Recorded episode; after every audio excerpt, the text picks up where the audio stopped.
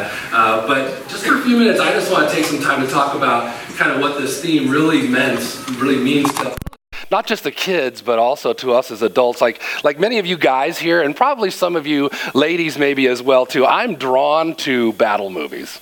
I'm battle movies like Braveheart and World War II movies, things like that, where there's a lot of action. I love those. And I believe what draws us to these really is the, the struggle or the tactics and the, the sacrifice and the, uh, the adrenaline and the patriotism. These are the things that really draw us into these types of movies. Now, as much as I enjoy watching these movies, I'm always really thankful that I'm not there, that I didn't have to go through that. I'm not going through what they're going through. But the truth is that I am in a battle, and I'm in one every single day, and so are you.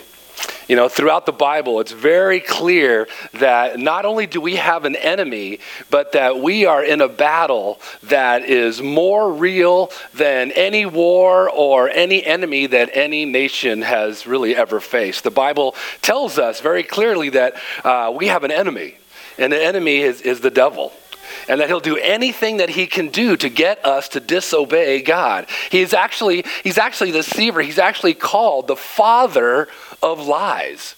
And really one of his really one of the main lies that the devil really tells and tries to get people to believe is that he's not real.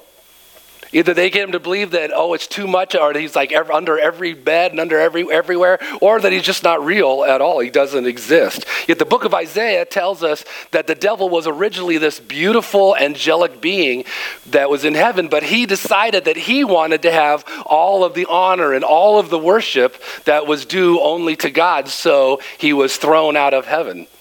And really, since that time, since uh, uh, Satan was thrown out of heaven, all he's wanted to do, his main focus is to get people, to deceive people to wanting anything, absolutely anything but God.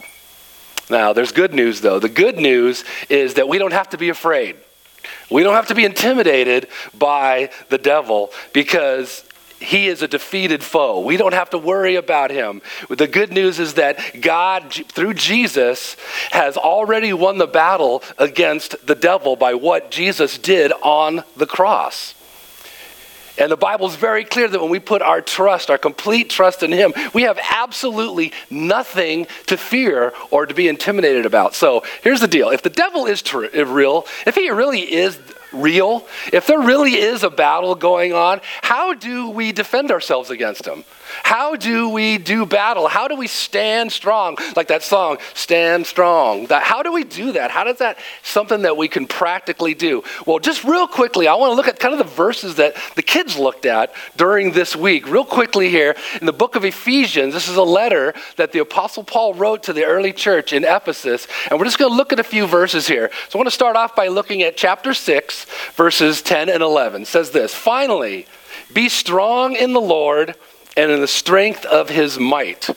Put on the whole armor of God that you may be able to stand against the schemes of the devil. So here's what we see here. We see here that Paul is telling us to do two things in order to stand against the devil. The first thing he's saying here is to we are to find our strength in the Lord to find our strength in the Lord. Because the truth is that there is nothing, there is nobody that is stronger than God. I came across this poem that was actually, I found it on a children's website about God. It talks about how strong God is. You can read along with me as I read it. God is stronger than the biggest giant. He is stronger than the dinosaur. God is stronger than the wildest tornado. He is stronger than the armies of men. And there is nothing in this universe that is stronger than the Lord. With the power of his word, he created the heavens and the earth. God is stronger than thunder and lightning. He is stronger than any earthquake or flood. God is stronger than the meanest bully. He is stronger than any person on earth. And though at times it may seem like the enemy is winning, be patient and you'll see God always has the victory. God is stronger than anything you can imagine. He is stronger than your greatest fear. God is stronger than the powers of darkness. There is nothing there is that is stronger than him. No, there is nothing that is stronger than him. And that's such good news. That's such, so great and so comforting. But in order to find our strength, we need to do something. There's something we need to do. And really, in order to find our strength in the Lord, what we need to do is we need to be willing to surrender our right to be control of our circumstances. Any control freaks? Don't raise your hand. I'm one of them. I want to be in control of my circumstances. I want to control the outcome. But in order to be strong in the Lord, we need to be able to allow Him to be in control. Surrender to Him our need to be in control of all situations. See, we actually grow in our strength and in trusting God no matter what happens when we allow Him to be our strength and we trust in Him to be our strength, which is a lifelong battle. And it's a lifelong thing to learn. I love this verse in, in, Philippians chapter 4, verse 13. It was kind of my life verse, remember, back when I was in high school. That for I can do everything through Christ who gives me strength.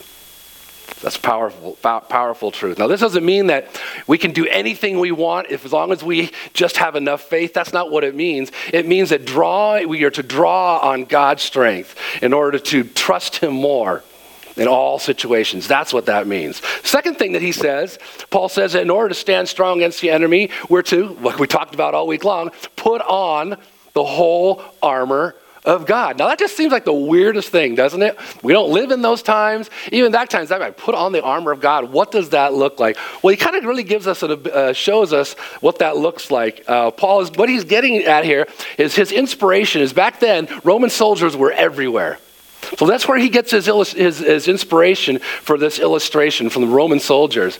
And just like a Roman soldier would never go into battle without having all of his armor on, we too are know, knowing that we are in a battle all the time with an enemy who hates us need to have our armor on. We need to be putting on our armor all the time. And see, look what he says here, though. He says, he talks about the Roman soldier, obviously, they put their uh, armor on because the arrows and the darts and the stuff that they get thrown at them, the spears. Obviously, that's not why we would put armor on. We put armor on, and it even says it here, to protect us against the devil's what? His schemes. The Bible says that the devil is a schemer. Okay, that's what he's like. He's a schemer. What that means is he uses all sorts of sneaky and deceptive methods to defeat us.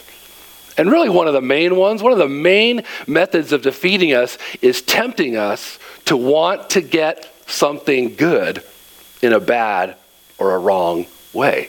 Really, that's what temptation is. Now, temptation is not a sin. We're all tempted with, by stuff.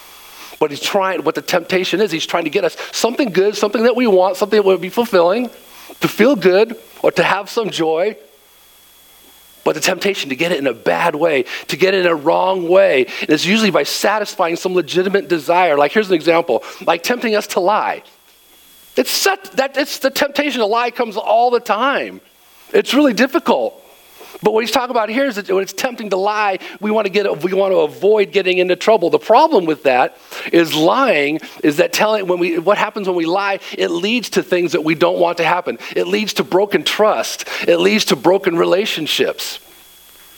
I read somewhere this week where it talks where there was a study that says that the more that we lie, every lie a person tells, the brain essentially feels less and less guilty or ashamed which can lead to larger and more frequent lies. I think we've seen that, right? We've seen it in our own lives, we've seen other people's lives.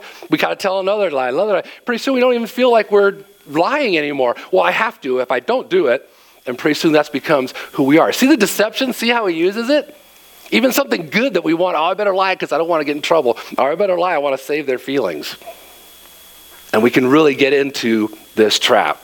So we see that, so we first of all here, we see that in order to stand strong against our enemy, the devil, we must one, find our strength in the Lord and put on the full armor of God. Now, what Paul does now, he goes on to explain a little bit more who we are really up against. What does this really mean? A lot of times you say the devil, people automatically get in their, get in their head, you know, horns, pitchfork, red guy. That's it.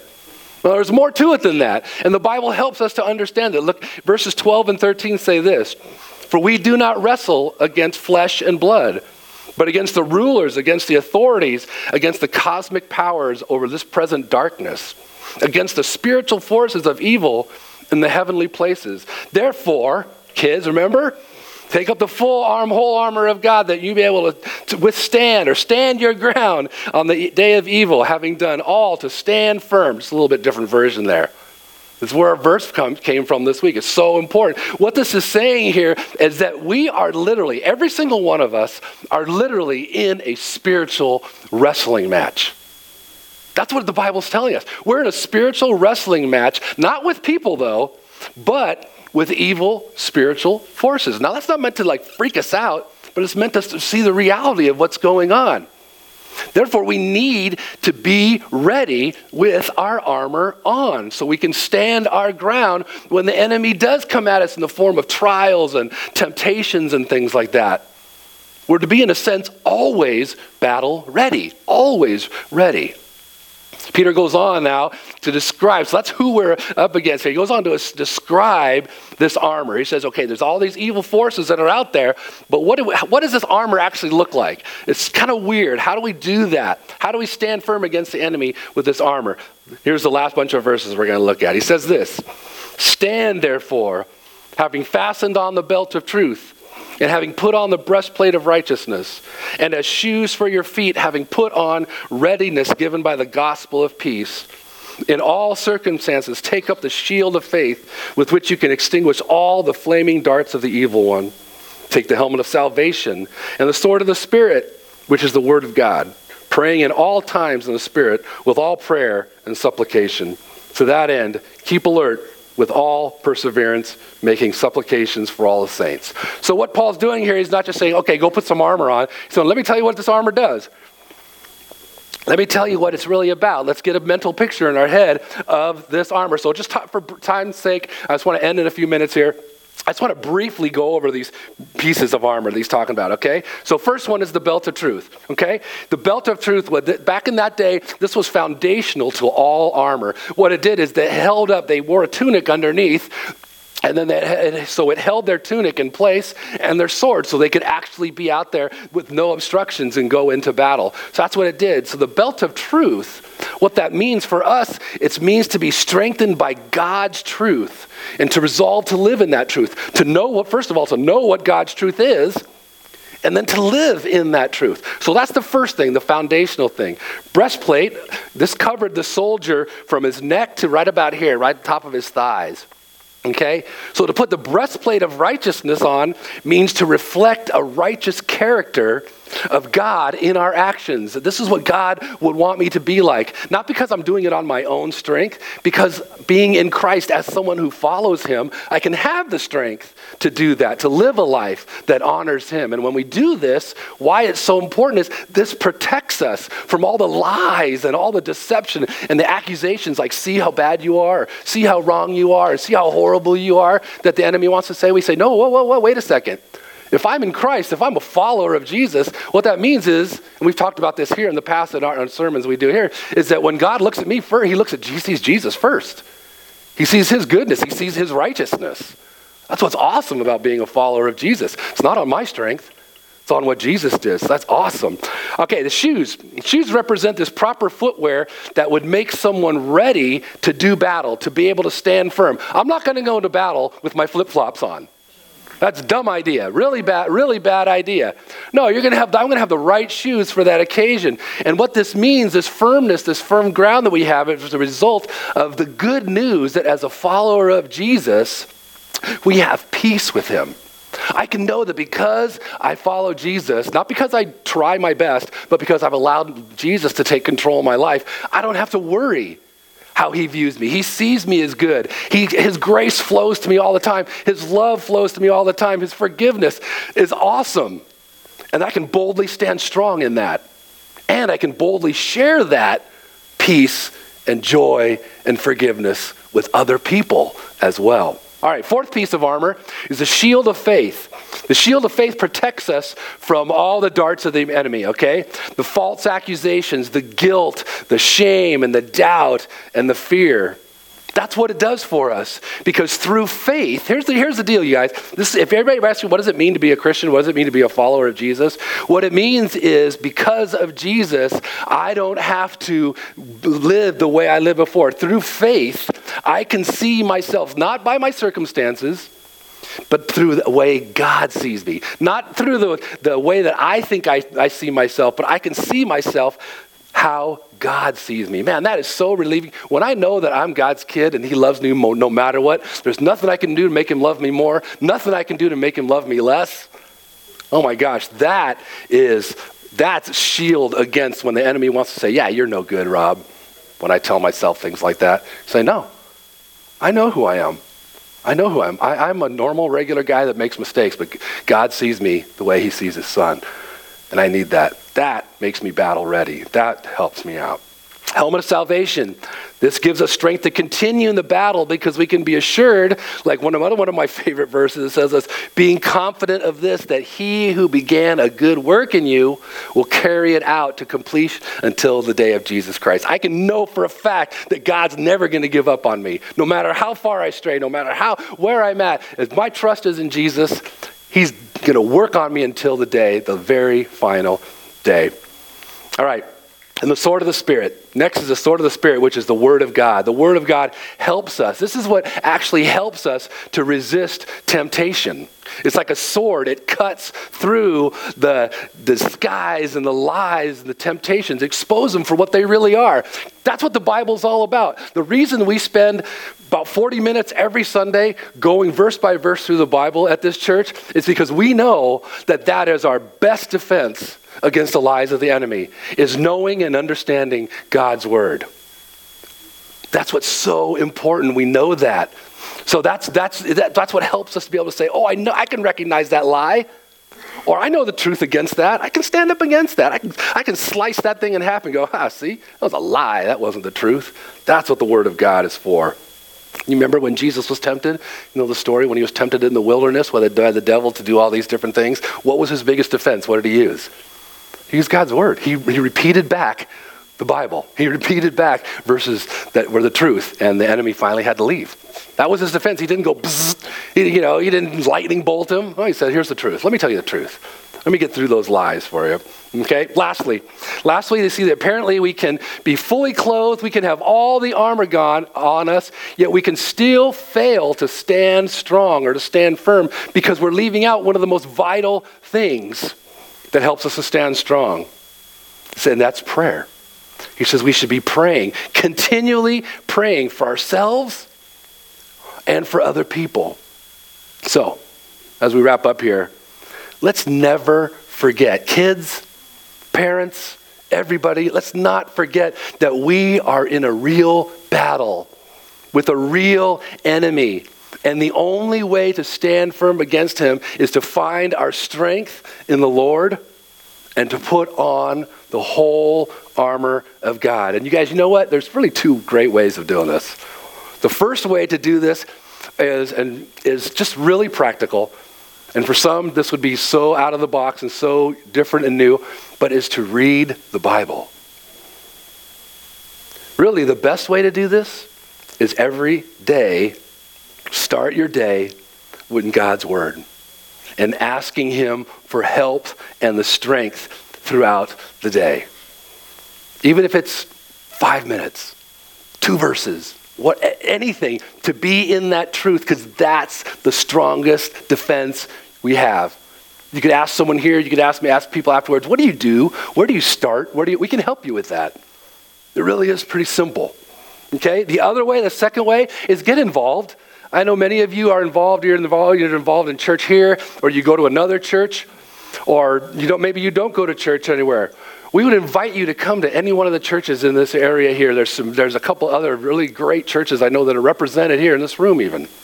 That we invite you to go to those churches and get plugged in. Maybe even get involved in a Bible study where uh, people are talking about the Bible to help understand it more and more. That's the stuff that's going to help us out. Go to church. Find it, not just because it's a good thing to do. Who wants to go to, who wants to add another thing in their life that's just a good thing to do? I don't. If I'm going to go to church, I want to be a reason I go to church. I want to learn. I want to grow. I want to have other people in my life that help me to learn and to grow and to stand firm. Remember, you guys, the battle is real. But here's the beauty God loves us so much. He loves you so much and he has great power above everything. Let me pray for us. Father God, thank you again for your word, the power of the truth of your word. I pray that for everybody in this room, God, that you would help us. I know I need your help, God, to listen to your word, to allow it to change my life and to really apply it to my life. Thank you for your word. Thank you that it's living and it's active and it really does impact our lives. I thank you for your love for us too, God, and it's because of Jesus. In his name we pray. Amen.